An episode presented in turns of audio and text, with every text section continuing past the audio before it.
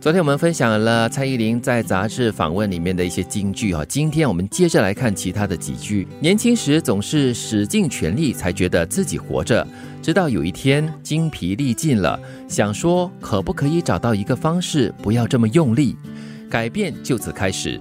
我觉得就是去体验你的极限在哪里，生命一定会出现一个停损点。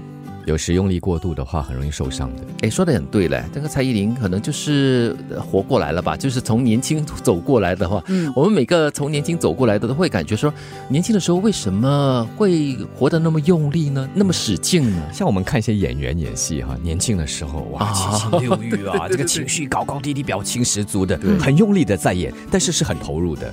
但是看着他慢慢的成长，来到了四十多、五十多岁的时候，反而没有的一种表情，只是一个微微的眼神，嘴角稍微的往上翘一下，哇，那个里面的韵味是十足的。嗯，那就叫生活的历练呢。对，嗯，所以很多感情啊，或者是很多的心情呢，都是从生活中慢慢的历练出来的。所以你越活越久，越成熟的过后呢，很多情绪呢就会变得更加的沉着，更加的稳定了。嗯，练功也是这样子的嘛。以前年轻的时候可能练的是那种哇一拳一脚的那些。哦，都使的都是蛮力，对。但是慢慢的，让你在学什么太极啦、气功啊，说的是运的力。嗯，这里也还提到了，就是要体验你的极限在哪里。过后呢，你就会知道生命就会出现在一个你知道在哪里的停损点。停损点就是表示说你要停止那个损失、跟损坏、跟损毁的点在哪里，那很重要哦。可是我觉得哈，他讲说就是要去体验你的极限在哪里，你要找到那个极限，你才知道在哪里停。那总是要经历过所谓的失败跟挫折吧？可能，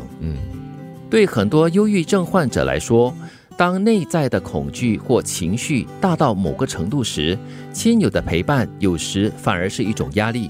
很多事情还是要自己试着打开才行。确实嘞，有的时候旁边的人过度的。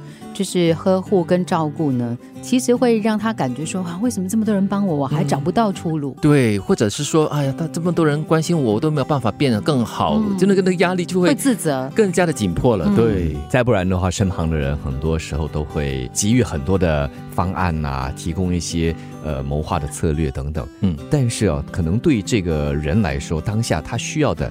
是一种理解，一种陪伴就够了。对，其实这句话呢是给旁边的人一个提醒了，因为我们通常会觉得说啊，你这样做就行了，你不如这样做，你应该这样做，你为什么要那样？我们给太多太多这样的意见了。对，至于未来，我觉得有很多可能性，我会继续保有我的好奇心、觉察力，放下焦虑，看看未来会带我到哪里去。很重要，好奇心、觉察力，还有不焦虑。对，所以就是让自己能够不断的保持对周遭哈感觉到嗯好奇，或者是有新奇的事物在吸引你的眼球在哪里哈。嗯对，这个觉察力很重要，你观察四周发生了什么事情。然后你去探索，去看它的可能性，嗯，那这就是让你发挥你的好奇心的一种方式嘛。对，我觉得这句话很重要了，尤其是你到了某一个年纪之后，我不晓得你们身边有没有这样的朋友。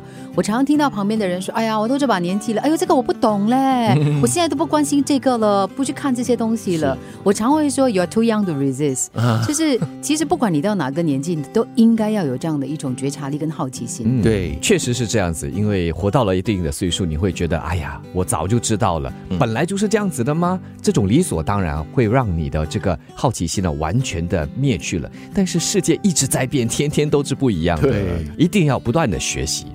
年轻时总是使尽全力才觉得自己活着，直到有一天筋疲力尽了，想说可不可以找一个方式不要这么用力，改变就此开始。我觉得就是去体验你的极限在哪里，生命一定会出现一个停损点。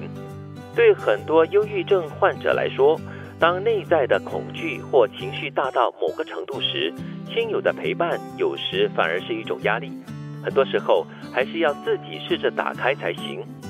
至于未来，我觉得有很多可能性。我会继续保有我的好奇心、觉察力，放下焦虑，看看未来会带我到哪里去。